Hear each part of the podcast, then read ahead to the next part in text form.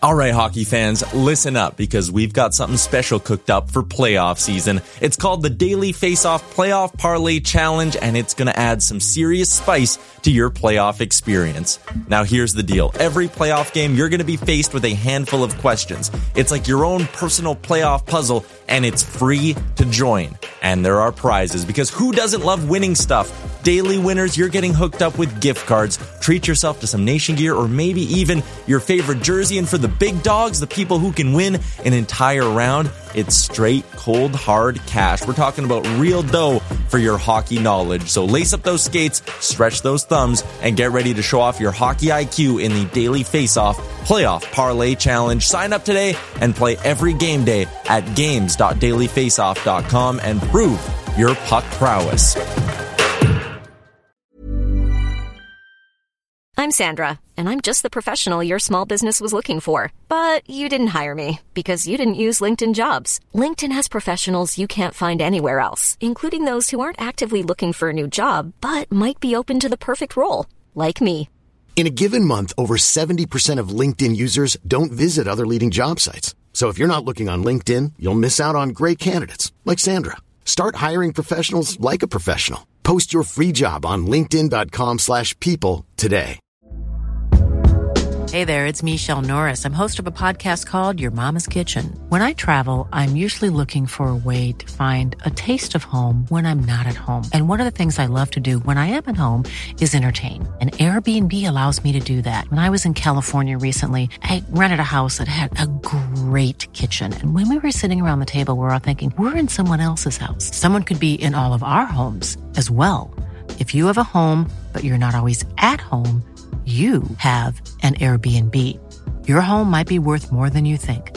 Find out how much at airbnb.com/slash host. Can you see it? Did you notice?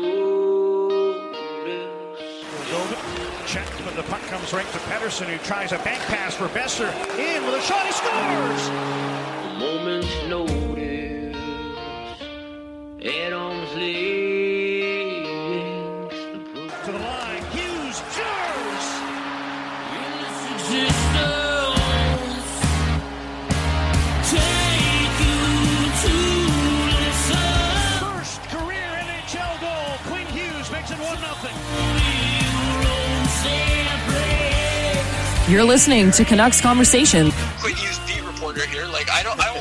I won't cover. I cover Quinn Hughes and what he's doing to the Canucks. A member of the Nation Network of Podcasts and delivered by DoorDash.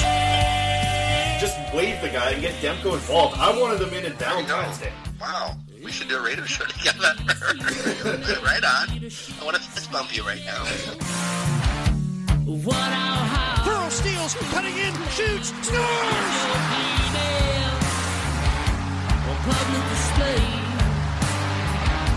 They slayed the dragon! Don't waste all the good stuff on the off air. Let's go.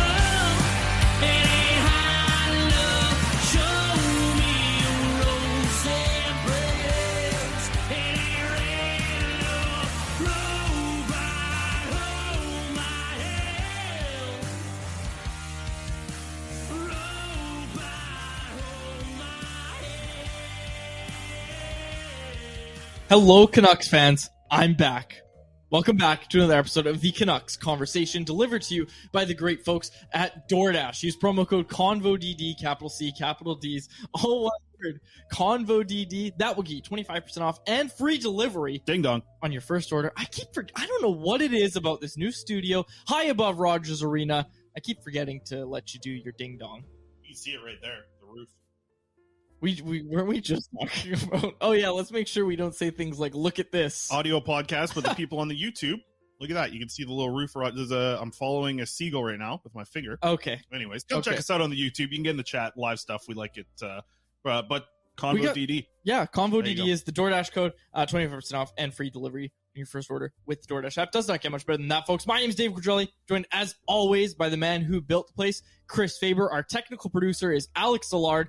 We're back in studio. I'm back in studio. I was replaced by a stuffed elephant for a couple days, but I'm back from Edmonton. And man, I got to tell you, looking at this Vancouver skyline behind me, it's nice to be home.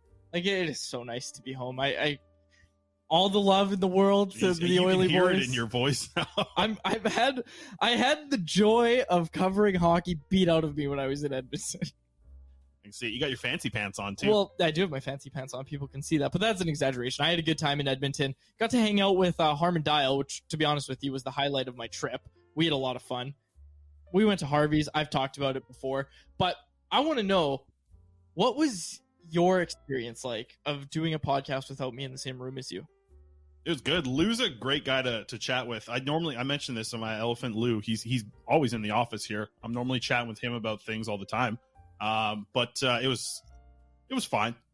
I get your mic over there though too. What I don't know what's going on in the Oilers Nation. You got a concert going on in the background every time of the the Nation Network offices. There. I I tell you what, I had to text a few times during the show and say, "Hey, keep it down out Shut there." the hell up. because there's two studios, but this second one isn't really designed to be a studio, so it has like holes in, or not holes, but it, you know, there's space in between the top and the bottom of the glass door, uh, so I could get the uh, noise from the bullpen out there. So I was getting, I was getting loud noises in the uh, in the studio that I was in, but the actual studio in the uh, Oily Boys office is is actually like soundproof, so it's pretty nice. But I wasn't in there. Uh, it's nice to see in person as well so I can give you crap for going to Harvey's because I can't believe you went to Harvey's still over Arby's when you get the opportunity. And listen, I've had Harvey's once, and there's a reason why I've never gone back because Okay. it wasn't good. Okay, okay. It wasn't good. The We're only gonna- cool thing about Harvey's is getting to make your burger in front of you. That's the only thing that's fine about That's it. Everything else is the trashiest.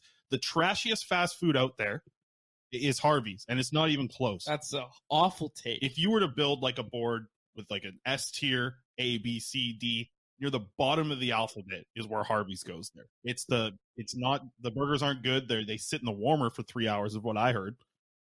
Rumor on the street. Not what I'm hearing. Well, you're the one who had it. We I had it and it was delicious. I don't think it was. And I got you know you keep talking about Arby's. What what do you like at Arby's other than the loaded curly fries? if you have the best single fast food item in the world, you don't need much else. And that's the thing. Arby's they got the meats too, so that's the other thing you go for. You go for the meats. I don't like you- the meats. I hate to say it. I know bagged milk's gonna give me some some crap about this, but the beef and shed isn't good. It's fine. It's okay? not The- the okay. You say fine. fine. You say fine, but Harvey's is good. No, like it's not. good. Harvey's is legit good. You decorate your burger however you like. I don't understand why this is such a crazy take. Harman Dayal, uh, boy genius, Right, ketchup enthusiast. And he's smart, and he agrees. I'll tell you what, Harman Dayal, he had the chicken sandwiches I talked about in the last show. There you go. Got the uh, Harvey's menu on the screen there for the live live uh, viewers and the replay. If you want to go watch the replay, it's on our Nation Network YouTube channel. But I'll tell you what, Harman put cucumber and ketchup on a chicken sandwich. Like not a fried chicken sandwich either. It was that. like baked chicken, and he put cucumber and ketchup. And it's funny because we had been walking around the mall. We were both tired, so I didn't even have the energy to like ask him about it or make fun of him for it. So I'm not sure if he thought I just missed that, but yeah, I had to bring that up on the show. Cucumber and ketchup on uh on a chicken sandwich. There's just there's no world, no dimension uh, that I live that I would be in where I would just decide to pick Harvey's over even McDonald's. Like I, I would rather have every burger on the McDonald's menu before I would want to have Harvey's. That's insane. That's a, that's a crazy take. every burger. Give me the the McDonald's veggie burger if I have to. You're exaggerating for. Hassan knows it. He's in the chat right now. Hassan says quads and harm have the palate of eight year olds. It's true. That's correct. You don't have a refined palate like I do. Okay, okay, My- Mr. Refined Palate of oh, I'll Well, take you- McDonald's or Arby's. Yeah, because you won't even go for um, uh, Arby's sauce on top. Arby's sauce is another little I put Arby's killer. sauce on my uh on my loaded curly Here's fries. a, now this me? is what a real menu looks like right here. Alex has got it up here. The Arby's menu, slow roasted beef. Look at the sandwiches here. You go back to the Harvey's one. You see what's on the Harvey's website. It's inconsistent photos. They got zoom ins on burger. Look at this. One's in the background of these other burgers here on the website. What's going on here? For those on the podcast, our technical producer Alex Allard is beautifully switching between the Harveys and the Arby's menu. We didn't have any of this planned. He's just jumping into action. Gotta love the hard work from uh from Alex. there. Simple, elegant. The Arby's menu right there, market fresh, all that good stuff. On That's it. enough. That's enough. A lot of people jumping in the live chat. We appreciate you all. Uh, Lisa Martin jumping in saying, woohoo, welcome home, quads. I really appreciate it, Lisa. I'm very happy to be home. Uh, Jarhead said, longtime listener, first time catching you guys live. Uh, and then he said, I've been to Edmonton about 15 years ago, got bored after one night. Yeah. And you know what? because he didn't go to Harvey's probably. He said he got bored. He didn't go to West Edmonton Mall. Quickly before we get into uh, Alex is the dog. Do- Alex's dog for sixty is going up a little bit. Um, I quads for the people on the video before we get to the we got some Canuck stuff to talk about. They played last night. We'll get to that. Uh, but your video, you got a different angle here. Oh, yeah. So I like, there I am. There I am. Right, big bright me, my face here. I look good as usual on my well, not like in general, but like for camera wise, yeah. But like your video again, quads, not looking that good, I think. And you've switched cameras. I think you can do this live on the show. Why don't you do your little Yeah. flip back to the other one? Okay, I'm rejoining with a different camera. I People get to decide what's the best camera. this one me. looks worse to me, but Yeah, but they- have never. I think the looked that the other one's nicer for sure. this camera. This camera is the one that's Yeah. nicer. I think people are uh, people are gonna say that. You think? Alex, you're the producer. What do you think? Can we tilt this one down a bit? Yes, we can. We've got this. There you go. It's just all over. You the need place. to. Anyways, all right. Let's get to the Canuck stuff. eh? Okay, well, let's start with the power play, Crispy, because obviously the Vancouver Canucks lost last night out of the gate to the Edmonton Oilers in their season opener, the Oilers home opener. And before we get to the game, can I just say, obviously, I was in attendance for that game, not a big deal. The press box is very spacious, very nice press box. But I just wanted to say that pregame ceremony that they did for Ben Stelter. That was legitimately moving, and I'm sure it came through on the TV as well. But you know, I, I found myself getting a little bit choked up, and you know, stuff doesn't usually get to me like that. Like, um, you know, stuff like that doesn't usually get to me. But I think just uh, with everything that Ben had been through and how all of that was public, and how you know the hockey world really rallied around Ben. It wasn't just Oilers fans. It wasn't just the Edmonton Oilers team themselves. It was the hockey world, right? And again, it was just super, super moving moment to see, especially uh, his parents get put up on the jumbotron and them uh, fighting back tears and whatnot. It was just, and, and then the Ben chart. I'm not, I get chant. I'm not sure if that came through on the television, but yeah, the Ben chant. Um, as there was kind of that uh, moment where we were asked to remember Ben, and I'll tell you what, like everybody in the press box was standing up uh, during that uh, that uh, ceremony for Ben, and it was just yeah, it was it was uh, it was really really cool to see. And I think when you saw someone pointed this out, when you saw McDavid's face staring up at the jumbotron, it he didn't look like it was bugging him. He looked like he was obviously sad, but he also looked like he had the mindset of we're going to win this game for Ben. And, you know, that's what the Oilers did. And again, this is the Canucks conversation, so I don't want to talk about it too much. But I got to say, before we get into that game, that ceremony was just absolutely beautiful, I thought. Yeah, I think so too, and it, it did come through on the television. Yeah. Uh, I mean, throughout the broadcast. Well, I mean, even in the post game, hearing Connor McDavid talking about it. Um, yeah, it was. Uh, I think you know, kind of nice for you to be there in person and see. I'm sure that was a great moment Yeah. for for Oilers fans and, and to see his parents. Yeah, obviously a horrible situation, but I tell you, like you know, it was, it was really good what the Oilers did for that kid. Um, in the situation he was put into, I think just Oh, giving yeah. him a really you know, a really good few months there, at least uh, Yeah, to exactly. appreciate the rest of life. But yeah, unfortunate situation. We'll move on a little bit, but before I, I brought it up, the Rogers place there is absolutely gorgeous. I think from the outside, it's like one of the nicest. Um, Mhm. You know, kind of that little. Uh, you pull the drone out. Alex, we're working on getting Alex a drone. Actually, is going to come up outside the window here, um, and he's going to as we got the fire alarm uh, going off in here. Um, so I think that uh, just watch. Sorry, I'm a little rattled here. The, uh, the fire alarm uh, is testing right now. I forgot about that's going on today. Hopefully, you can't hear that too bad in the background. Um, anyways, Rogers Place. Well, hang on a sec, because the guy, there's a guy on the intercom in Faber's apartment saying, "Please don't be alarmed. The fire bells will ring. Oh, it's, it's The fire bells are going to go off during the show." No, well, they came in here yesterday and they were checking it out. Well, they just said they're going to ring, so we're going to get it at some point. Well, okay, then we gotta, I gotta drop. The, sorry, I gotta do this live here on the show. I gotta drop, uh, I gotta drop this back camera and close the door then, because yeah, my fire alarm's right here outside the door. Oh my gosh, This is a live podcast, folks. this is what you get a live podcast. This is brutal. Okay, Well, they came in here yesterday and they're blowing smoke around my apartment here, testing everything, and now they gotta wow, do it now again. it sounds really echoey. We got. to we got to talk a little quieter, I think, and then we'll have to pick it up when the fire alarm. The shot comes looks on. great too.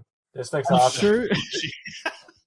Back shot of favor. Oh no, that's the not podcast good. listeners are just so confused. So let's let's just let's just wrap this up. Let's talk now about that game because I think the really interesting thing about No, this before game, I got Chris- one final thing Sure. to wrap up the food. We got hockey to talk about, but how good was the food at uh, at Rogers Place? Brand new arena, right? Did you see the prices there? No, I know It- that- it went know that, viral. but for you know people that are, can you hear it? You hear the fire alarm? Okay, enough about the fire alarm. You can't hear it. It's good. People might be able to hear if you don't talk, so talk. Okay, sorry. Uh, just like press food, you know, because I what Oh, I'm okay. doing, and I'm going to do this on my Instagram Sure. here a lot more. You can follow. It's the same uh, same Twitter as or same handle as my Twitter at Chris Faber thirty nine. Yeah, yeah. To do a lot of uh, like pregame meals, what they have at the intermission. I'm to try and uh, get that on the the old Instagram. They're trying to do more with Instagram. Okay, so the press box meal was fantastic. They bring it. They brought out pizza in the second period, and they also had you know chocolate and chips just before the game, just ready to go. Tell you what, Rogers Arena press box ain't got nothing on it. I'll, I'll be honest with you. And I didn't have the press box meal because they don't serve it in the press box. There's like a separate media dining lounge on the bottom floor before you go up in the press box. So it is a really nice facility. Don't get me wrong. It is cold. It is cold in that rink. All right, let's get to the the on ice stuff. Speaking of cold stuff in the rink, Yeah, so Uh, a couple things. Yeah, let's start with the Canucks and the power play. You wanted to bring it up before Yeah. I cut you off. One for eight on the night. Yeah, that's uh, not for good the enough. Vancouver Canucks. I tell you what, it felt like it felt like to me the Canucks were on the power play for what felt like a good like the whole middle chunk of the game felt like they had the power play and it just wasn't able to get much going. I mean, I liked the look of Kuzmenko there, obviously scoring a goal on the night. That was really nice. I thought that he worked well. I just thought that they were trying to push the puck to Bo Horvat too much and weren't moving. Like you could see it. It's so obvious to see when you're watching a team like the Edmonton Oilers on the power play of like, look at what movement does. Look at what movement and one touch passing does. How how good was that one Edmonton Oilers power play goal? It was incredibly quick. Face off, bang, bang, bang, couple touch passes because of the movement, creates the opportunity for a quick, easy goal for Connor McDavid. Canucks again, the same thing that we've seen for a long time. They have the skilled players in the right position, but they certainly just were not moving in the right way to kind of generate any real scoring chances. And the Oilers knew what they wanted to take away. They took away Bo Horvat, right? He couldn't get anything going on the power play. Yeah.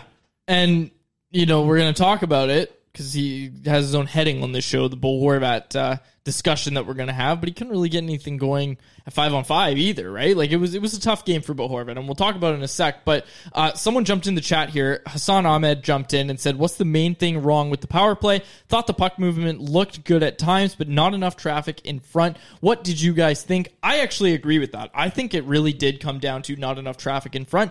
I don't think that was a problem with Andrey Kuzmenko, but I also didn't think the second power play unit looked to mesh very well and." Look, I, I think there's a case to be made for Nils Hoglander or Tanner Pearson, one of those two guys, coming off the second power play unit in favor of Vasily Podkolzin. You've got to get Vasily Podkolzin some touches with the man advantage. I think he's too good of a play driver not to have there. I actually think Pearson's fine on the power play. And again, like I had this conversation with Harman last night, is that look like maybe Podkolzin's a better option than Nils Hoglander on the power play, but with Hoglander, who I'm sure we'll talk about, kind of struggled a bit at five on five. I think to get his confidence up, you want to put him in in situations where he can succeed. And for a very offensively minded player like Hoglander, that's on the power play. Like he's gonna find success if you give him enough opportunities on the power play.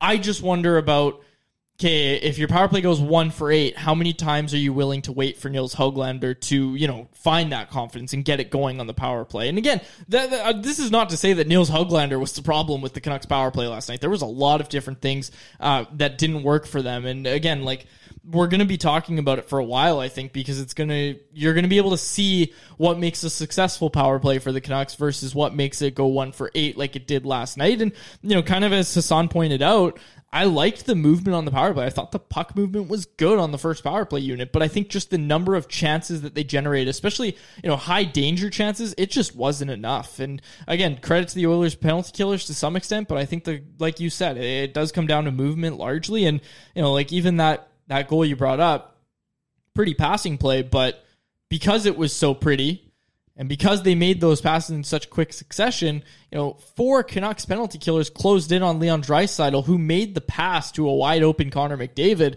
Like, you know, you didn't see the Canucks making any plays like that. You know what I mean? And again, I know the Oilers uh, are, are going to have a red hot power play, but the Canucks should as well, right? Like the Canucks should have a good power play this season. And what I found really interesting, Chris, was that uh, there was a point at, in the game where even though he had a really strong game, you know, they tried Brock Boeser on the first, first power play unit in Andrey Kuzmenko's spot, right? And I, I just found that interesting because you and I have had that conversation of how long is it until Boeser's back on that unit. And I'll tell you what, it may not be Kuzmenko's fault. Thought he had a good game, but if the power play keeps going one for eight or keeps having these games like this where we're having to analyze what went wrong, they're going to change things up soon.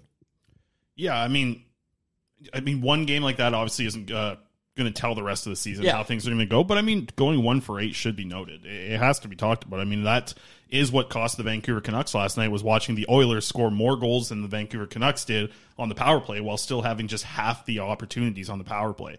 Um, two other situations I want to bring up is the Brock Boeser penalty on the power play that ends up, you know, getting, you know, taking away the advantage, as well as Tanner Pearson uh, with the high stick. So those two situations not great for the Vancouver Canucks in the spot that it did for their power play. But to me, like, yeah, the puck movement, I agree um, with whoever it was in the chat. They're saying the puck movement looks fine. Like, I do think it's there. It's just it is interesting to watch how the puck is funneled towards the net, and maybe we don't see enough of that right now, or just doing it in the right direction where yes, listen, we know the Canucks love to get the puck to Bo Horvat, but teams that do a half decent job scouting the Canucks' power play are going to be able to take that away, right? Yeah. And Pettersson, I think, is going to be a very big key moving forward here. Where yes, I like I think JT Miller does a lot. He does a ton on the power play. He's a guy who's going to probably make a lot of first assists on this power play. But if Pettersson can really start to show that he is more than just the one timer there, like that's going to be huge for me. And I think we saw a little bit in preseason. Like you remember the power play goal he scored uh, in Edmonton with the wrist shot Yes. coming down the right wing. You know, mix that in a little bit more. We've seen him make a really good uh, kind of like wrist shot pass down to Kuzmenko. I think that's going to work as well. Uh, but I do think that it's it was a lot of the same that we saw last year, where um, you know Jarhead brought up. Just doesn't look like they have the urgency, right? And I think that's a way to look at it. I think that that's a struggle because you know the skill, right? You know how much skill you have on that unit. You just need a little bit more of that urgency to get to that point. Uh, and Sun, Sonny Demott uh, says, I think Pettersson needs to touch the puck more in the power play. I think I'm there too. Like, I, I think him having options now with Kuzmenko for that backdoor tap in, uh, pretty much just on the right side of the crease, Mhm. um, from Pettersson shooting it from the other side of the ice. I think that's going to be huge. Um, I just think that I saw the confidence early on from Elias Pettersson, and I was like, man, I, I want him to be the guy Yes. handling the puck the most here on the power play. Yeah, and, and here's another really interesting thing, Chris. Is I don't know if it comes down to maybe they didn't have the most, the highest number of preseason games together, or what exactly it was, but Quinn Hughes was missing Elias Pettersson with the one timers, right? And that's something those two have worked on a lot. You see Elias Pettersson out late at practice practicing his one timer. It, it, it's it's known to everybody where he likes that puck, and it didn't seem like Quinn Hughes could really get it to him with the proper timing, with the proper placement. Like Elias Pettersson, by my count, had one or two one-timed opportunities. He missed the net on both of them, and you know some of those will start to go in eventually, and that'll help the power play, obviously. But look, like I, I think there was like five or six passes that just either missed him or he had to settle them down and then had to kind of send it back to Hughes, uh, whatever it was. Attempted power or one timed opportunities that had to get sent back to Hughes or, or moved around. Like, that's not good. You you want Quinn Hughes to be able to feed Elias Pettersson those one timers, and usually it's something he's really good at. So I'm really curious to see kind of how that develops. And yeah, like uh, Sunny D MOT jumped in the chat and said, "You want Elias Pettersson to have more touches." I'd say he was, uh, you know, Andrey Kuzmenko. There's a case to be made for, but Elias Pettersson was probably the Canucks' best forward last night. quickly before I want to get to Kuzmenko in a second here, but two points first. Do you think it was more the Canucks losing that game last night? Is it more on the power play going one for eight, or the penalty kill only being able to stop two of four? Because listen, you lose the special teams battles. A lot of those games where you lose the special teams battles, you lose the game, and I don't know if that's hundred percent the reason why. I think just looking at it from like a goals perspective, probably not. Like the Oilers beating you two to one in the power play battle, that's that's going to happen to a lot of teams. But going one for eight, like that's why I look at the power play as more of the problem than the penalty kill. And listen, the penalty kill was fifty percent last night. I'm not saying they were good. I just think the Canucks, you know, going one for eight on the power play is massive on a thing where, listen, if the Canucks are going to get to the playoffs, it's going to be on the back of Thatcher Demko and it's going to be on the back of the five guys in that first power play unit. Mhm. Last night it showed where, yes, Thatcher Demko did a hell of a lot, kept this team in it for sure. It was the power play I think that let them down even more than the penalty kill that went just two for four last night. Yeah, I mean, it's no secret that you need your power play to be good, especially with the way the Canucks are built, right? It, it's no secret, right? And again, like you bring up the penalty killers, is fifty percent against the Oilers that bad? You're gonna have nights where that happens, right? You You're are. gonna have nights where that happens. Like, don't take penalties, right? I mean, obviously the Oilers took a lot more penalties, but good teams, especially ones with good power play units, like we've been talking about the Canucks having, make teams pay when they take stupid penalties. And the Oilers did enough of that last night. Quickly wanted to mention uh, Darnell Nurse got fined for his late hit on Kyle Burroughs. Not much more bucks. s- not much more to say on that. He got fined five thousand. uh, Darnell Nurse gets paid five thousand dollars to enter the building at, at Rogers Place. So the five the five thousand dollars didn't do anything for him. Got a interesting one in the chat here, by the way. Join us on YouTube. I know there's some people on uh, on Twitter right now watching live, but join us on the YouTube here, one o'clock uh, Monday to Friday. Troy brings up outside the usual power play lineups, who needs a shot other than Podkolzin? Garland seems like an interesting option for net front or presence with how shifty he is, and I, I like it too because like you know I just think of the di- like I want thing I want you to try things on the power play, look a little different, have that movement, do something. Like to me, Conor Garland drags you into that battle of like doing different things and trying new things on the power play. I would like to see it one day, and I think he's also a player who who really is always going to put up a ton of points at five on five. He will put up points if he gets a power play opportunity, but he doesn't really. I don't know. It's like right now he doesn't really fit in that spot until things, unless we see a couple more of these one for eight games for this power play Yeah. unit. I don't think Garland's going to get that shot. I'll tell you what. I've said it before. I'll say it again, folks. Tyler Myers at the net front position. Give it to me all day on the second unit. On the second unit, sure. Well, Go for it. Hey, first unit's not clicking. Tyler Myers is your net front presence. I'm going to go with Conor Garland first before I start throwing Tyler Myers out on PP1. sure, That's for but but sure. PP two. Uh, Tyler Myers. That's my pick. Uh, All right, so last we- thing in the chat here. Kevin Punter jumped in, made a really good point. Oilers power play was at fifty percent until December last year. Yeah, well, the Canucks' PK was at 50% until December last year, too. It was worse than that. Quite the matchup uh, Yeah. set up there by the Yeah. NHL for opening night. Hey, I'm Ryan Reynolds. At Mint Mobile, we like to do the opposite of what Big Wireless does. They charge you a lot, we charge you a little. So naturally, when they announced they'd be raising their prices due to inflation, we decided to deflate our prices due to not hating you. That's right. We're cutting the price of Mint Unlimited from $30 a month to just $15 a month. Give it a try at mintmobile.com slash switch. $45 upfront for three months plus taxes and fees. Promo for new customers for limited time. Unlimited more than 40 gigabytes per month. Slows. Full terms at mintmobile.com.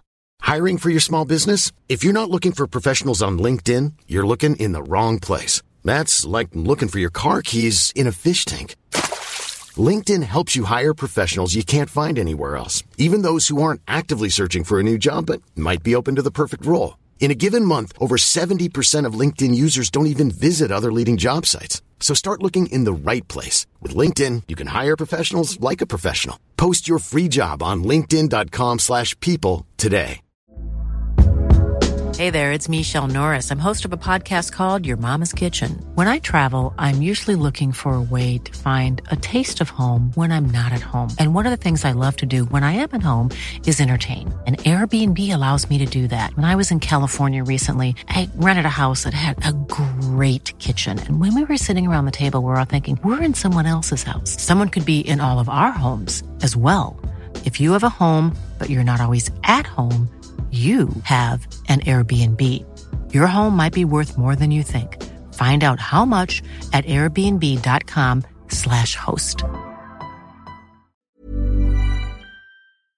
Let's get to something that I think we both really liked, obviously. Uh, Andrey Kuzmenko really had a nice debut. Scores a goal, obviously. It was the first Vancouver Canuck to score a power play goal in his NHL debut. Um, obviously, he's 26 years old. It's not the similar spot, but this is the stat I wanted to bring up, and Alex has already got it up here. I love it. Andrey Kuzmenko with a terrific Corsi in his NHL debut, 81% at 5 on 5. I thought it was just a- an excellent showing. That line looked really good together. I was a little curious to see, like, Hoglander at times, I think, um, wasn't helping that line. I don't think he was hurting it as bad as he could have if he had a really bad game. He just didn't have a good game, and I thought Kuzmenko and Pettersson, for the most part, played a really good game, specifically at five on five. Like I think Pettersson was at his best last night at five on five compared to what he was like on the power play. Yeah, absolutely. And watching Kuzmenko, this stat is crazy. So he plays 18 minutes and four seconds last night in his NHL debut. And listen, he spent a lot of time on the power play as well. I think it's something like six minutes on the power play. Um, and I think it was something close to 10 minutes at five on five. But think about this as your NHL debut. Your team gets 33 shot attempts with you on the ice and only five shot attempts against. He basically spent the whole game in the offensive zone aside from like five shot attempts against. That's wild and just uh you know a really good start for Kuzmenko. Jar Jarhead's in here saying Kuzmenko 50 and 50 calling it here. That's awesome. Hopefully, it's the first 50, uh, or else Sportsnet's going to be making a graphic for sure. They better, I swear. 50 and 50?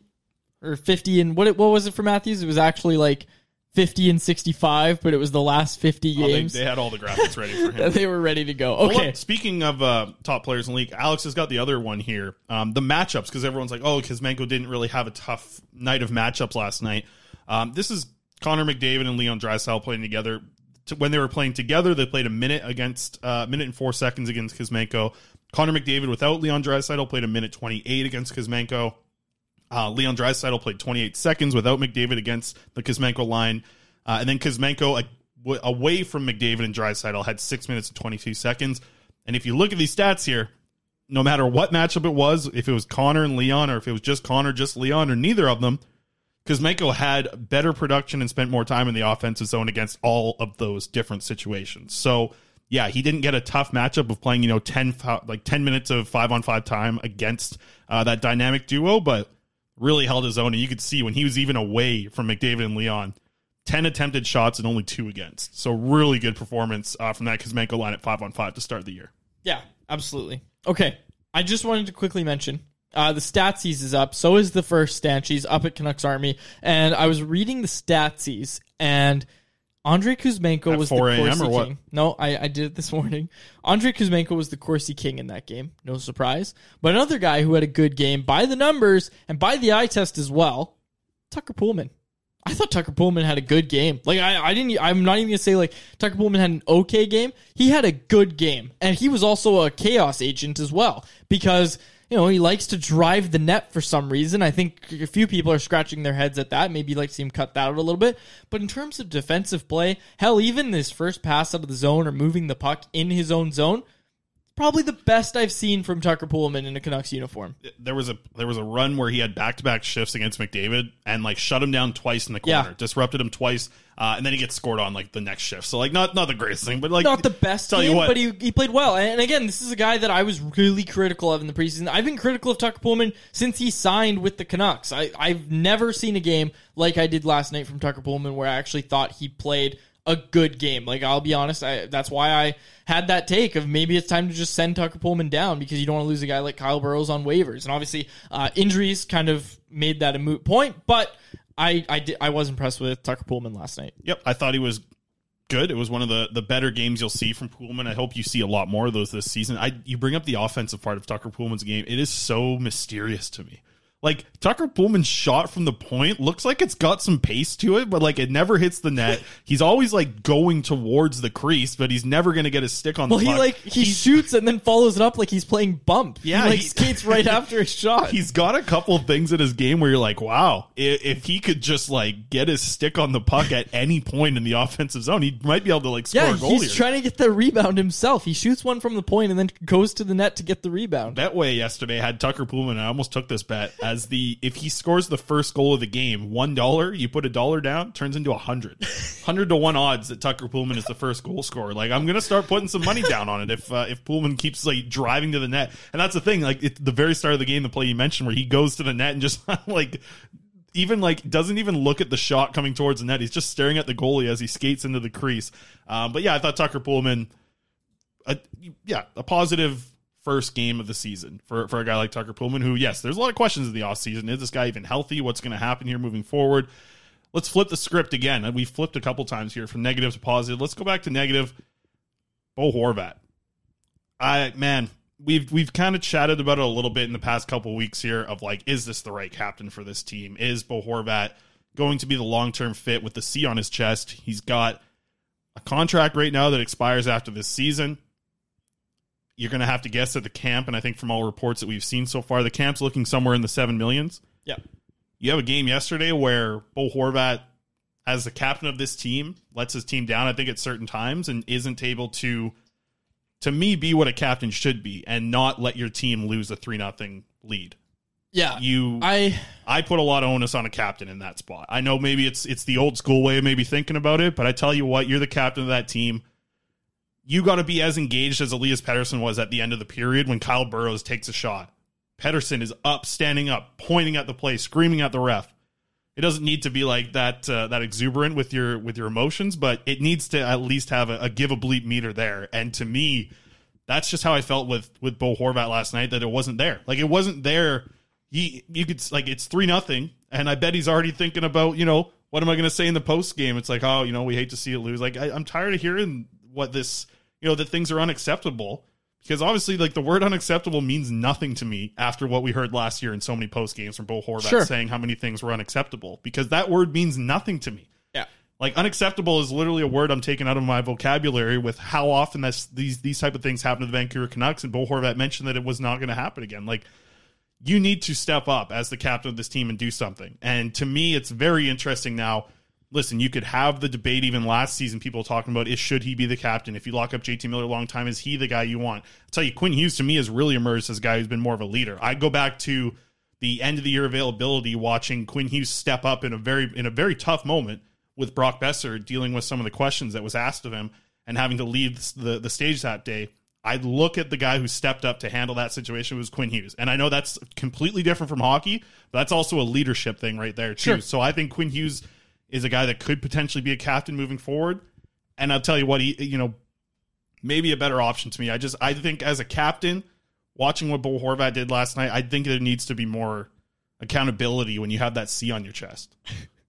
one game into the season and we're not, you're Well, talking no, about but I've the C but I've seen this in preseason. We've seen this all Sure. last season. No, you're There right, isn't you're that, right. You know, I'm not going to let this happen. Yeah, right. Like you're right. That's not there in his game. Sure, but to you know, and Hassan Ahmed jumped in the chat, made a good point. He said unfair to blame Bo for the whole loss, but he's got no excuses this year. He's got good wingers. He's on power play one. Pod set up Horvat for at least two to three grade A chances. You got to bury them. And again. That is a really good point. That last night you wanted to see Bo Horvat a lead his team to locking down that win, but again, you got to convert your chances too, right? And again, it, it's it's tough. It's tough to score in the National Hockey League, but that's what you're paid to do, right? And on the power play, again, we kind of mentioned it. What what went wrong with the power play? There was a lot of feeds to Bo Horvat. Some some of them weren't great passes that he kind of bobbled and then lost. But I think the thing that really stuck out to me and stood out to me, and I was going to tweet this, but I was sitting next to Dan Murphy, and he made a good point that I should probably watch a replay before I tweet it. But I did watch a replay, and I kind of stand by it. Wish I tweeted it,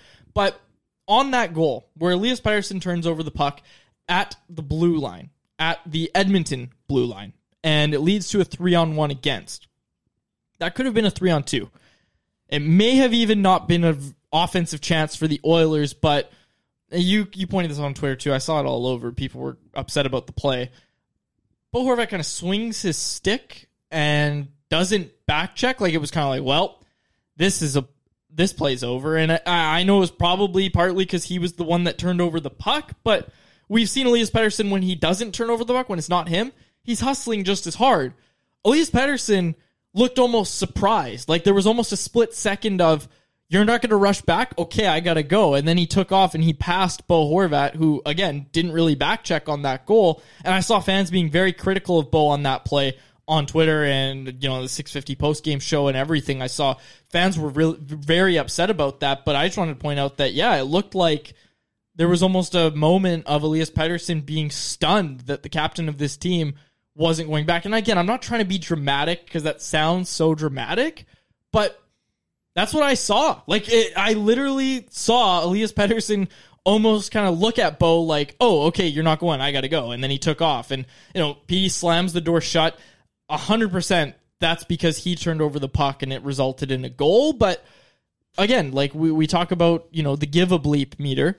Elias Pettersson's give a bleep meter has been on high since the preseason, and it's not going to be turning down anytime soon. I look at it as like if you're a captain of a team and you're not the best player, you're not the second best player, probably not the third, you're probably somewhere in the top five on this team. I don't think Horvat's a top three player here. I'm taking Pettersson, I'm taking Hughes, I'm taking Miller, I'm taking Demko, I'm you know potentially even taking some other names like Brock Boeser kind of mixed in there, or heck, Andrey Kuzmenko now making a push with how good he started. But if you're not the best player on this team and you're the captain, you need to be emotionally the leader. That's what I look at this in this situation. And I think this is why you see so many teams have their captain be their best player. They are the ones who are leading them. They are putting up the points. They are on the penalty kill. They are on the power play. Bo is in those roles, but he's not the guy who's really relied upon when you're at five on five to to have this team win games. It's not like the reliance is there on Bo Horvat. To me, as a captain, if you're not the best player and you're not the big point producer, you need to be the reason why the team isn't able to come back from a three nothing lead on you. You need to be the guy who you mentioned that play has to be hundred percent head down, playing good defense, having the effort level. To steal a quote from Horvat, it's unacceptable from what we see to not give 100% effort level as the captain in a game that you're losing a 3 nothing lead into. Sure. Just play devil's advocate a little bit because it's always important that we, you know, look at both sides of this because Jarhead jumped in the chat, said, I wonder how much of Bo's play is affected by his contract status, not wanting to get injured. It's a fair point. But the point that I really want to make, Chris, is that you know, people are expecting Bo to run through a wall and, you know, like like Jarhead kind of pointed out, risk injury, all that sort of stuff in a contract year and really affect his livelihood going forward, right? People are expecting him to run through a wall when he's been a leader for this team. He's been the captain of this team and, you know, he stuck it through all of the bad years when he had horrible wingers, which is basically every season prior to this. Bo Horvat not once complained about the wingers or the roster construction that he was put out there with this is a good soldier for your team and he's going out there year after year he's being trotted out to talk to the media post game and you know answer for why the teams when the teams were really bad why they were really bad and why they were losing games and you know what's he supposed to say right and again all i'm trying to say is that Bo Horvat has been a very good player for this organization for a while and it wouldn't shock me to learn that, you know, maybe he's feeling a little bit disrespected by these contract talks, right? And again, I'm not trying to suggest that Bo isn't trying because he's doesn't have a contract, but it might kind of be a subconscious thing where you're like, well, I can't believe they're treating me like this. You know what I mean? Yeah, as much as Bo and his agent are going to say that the contract isn't going to affect him or it's not going to be on his mind, it, at some point it's crossing your mind.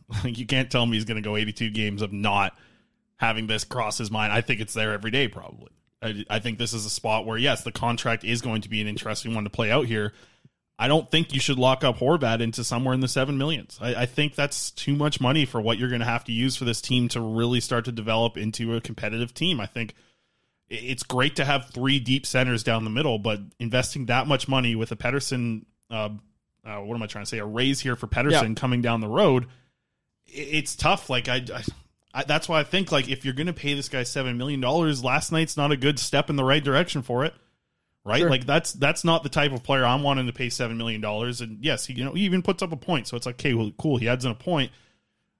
I don't know. I I just have not been impressed with Horvat in, in the preseason, um, in the past at times, and I just think something about this year is looking a little bit different. The way I'm looking at the team, getting closer to being a playoff team. Mm-hmm. I think that there should be a real reevaluation of Bo Horvat here with the Vancouver Canucks. Listen, he's gone through. You're right. Like he's he's been a good soldier. He's been through a lot of really tough times with this Vancouver Canucks team, and he's answered the media every day about it. There's times where we we probably talk to him five times a week, right? When when this team was real down bad, and it, it to me it's like with the new management group i think they're it's their right that they should reevaluate and if you're reevaluating and now you're in a contract discussion i think that plays into the reevaluation as well because now you're not looking back at the last contract that Bo Horvat was on where it's like yeah he was making good money wasn't making star money if he's looking for seven plus million dollars, he's starting to look for star money. And if you reevaluate Horvat, is he going to be an actual star for your team moving forward, even with, you know, Pettersson and Miller being there ahead of him in the depth chart? Some great points being made in the live chat by you as well, uh, Chris. But uh, Hassan said, Faber, I don't think you need to be the best player to be the captain. Landeskog is probably the fourth best player on this team, yeah, but and he's dude, a great captain. But look at what Landeskog does in playoff games. Yeah, sure. Right? And maybe listen, Horvat, very hey, Horvat, yeah. Horvat looks great in playoff games as well. But I think throughout the season, there's a reason why the Nathan MacKinnon's respect Gabriel Landeskog so much. It's the way that he plays, it's the way that he leads. He's not letting his team lose a 3 nothing lead. Right? He's going to be the guy who, you know, builds the wall to stop that comeback. I, I just think that I look at the way that Landeskog plays the game, I would take that all the time. And I think that's the reason why stars like Nathan MacKinnon, Cale Makar, they respect him in that spot. Uh, L. Jim kind of added on to this and said, yeah, Landeskog would also run through a wall for Yeah, his exactly. team, though. And we've got a poll question up uh, in the chat here from the Nation Network account. Uh, would you sign, because it was posed by a, by a commenter, would you guys sign Bo for 6.25 by 8? I think eight years is a lot for Bo Horvat, and further to 6.25 this, isn't horrible. Everything I just said, you know, you pay this guy six point two five million dollars. It's it's it's like, is he worth that? You could have a conversation, but I think you you still have to watch how this team's evolving. Right, this isn't going. You don't want this team to be the stagnant team that hasn't gone and done anything in the playoffs. There's a lot of the same players that have been here for this team when they've been just bad. Yeah. So do you? That's what I'm talking about the reevaluation So- process here. So further to this, another person and I in the and chat. be honest, six point two five times eight, man. I tell you, you're looking at year five, six, seven, eight. You're, Yeah. you're like, wow, that's really nice with the cap going up. So I think you really do have to consider this at that point. Six point two five, I'm absolutely going for. Yeah. but it's still to me, you reevaluate what that means for this team. Yeah, exactly. Still, Yeah. Uh, another point being made here again by Hassan. Um, just that if Bo feels disrespected, he should go out there and show the Canucks and every team in the NHL that he's an elite 2C, not coasting. We were talking about this earlier, Chris. His agent Pat Morris was on Donnie and Dhali today. Called Bo a 1C. Didn't look like a 1C last night. Tell you that, especially on this team. there's something. We'll transition here. we're Yeah, we'll, the we'll wrap it up. We'll go to a different captain. This is what I want to see more of. You got to have more of this inside of you. Alex, you can pull this up. This is what our next guy, he's got a ton of this inside of him. Boom. That's what I, you just want to see a little bit of dog in Bo Horvat. Last Sure. night, I got the rate I'm working on. People have been asking for, they want the, dog per 60. they want my equation behind the dogs per 60 because I measured it last night. Horvat's at the bottom of it for the Vancouver Canucks. I'm working on the, the formula here. It's tough. I haven't done math in a long time, but dog per 60, this next guy, let's just quick- quickly bring this up. I don't think, oh, let me bang out a prospects report, then we'll finish with, uh, Sure. with Chase Wouters. Nothing happened in, in prospects world today. Thank God. Connor Lockhart plays at four o'clock. Philip Johansson, who, by the way, this show, he is a star here. He's a big of a star, pretty much as Lou is, too. Lou's a pretty big star, but Philip Johansson is a bigger star on this team. Lou is he he wants to get more TV time. Maybe he'll get that down the road. But Philip Johansson, he had assists today in the SHL. Good to see. Elias Pettersson also uh, DP. He hopped in and he played seventh uh, pairing seventh defenseman on his SHL team. Uh, let's get to the news a little bit as well uh, with Chase Wouters. Pull up a picture of him here. Look at this. Good kid. Good Saskatchewan kid. Got a nice fish right there. Chase Wouters. He is the new captain of the Abbotsford Canucks. Um, the first captain in Abbotsford Canucks history. Shocker to me that local boy Noah Juulsen from Abbotsford. They love this kid. They love this Chase Wouters kid, man. I know Ryan Johnson is a huge fan of him. They love his leadership quality. He's only in his second year as a pro, but he was a three-year captain uh, in the WHL with the Saskatoon Blades. There, put the C beside it. That's what I'm talking about right there. This is uh, this is just a great leadership. I mean, qualities in this kid's game are, are off the charts. This this is a, Saskatoon Blades captain for three years, number retired by the team. Just you hear about this anytime Yeah. you talk about Chase Wouters with anybody. Is you know the leadership, the hard work, all that. He's excellent. We're going to try and get him on the show here pretty soon because he's he's an awesome interview as Yeah. well. Um, and he's got that dog in him, Alex. Pull it up, pull it up, Alex. He's got a lot of this in him. Podcast Yeah. listeners, I apologize for my co-host once again, but it was a X-ray of a rib cage with a dog poking out. The Alex is look at Alex's pr- Alex's dog for six. He's going. Look at him bouncing between the All right, photos all here. right, enough, enough. job. Give us the Betway wrap up. Let's get out of here. Coming over on the YouTube. Um, our Betway. You know what? I didn't get to a bet uh, today. I'll tell you what bet take. Okay.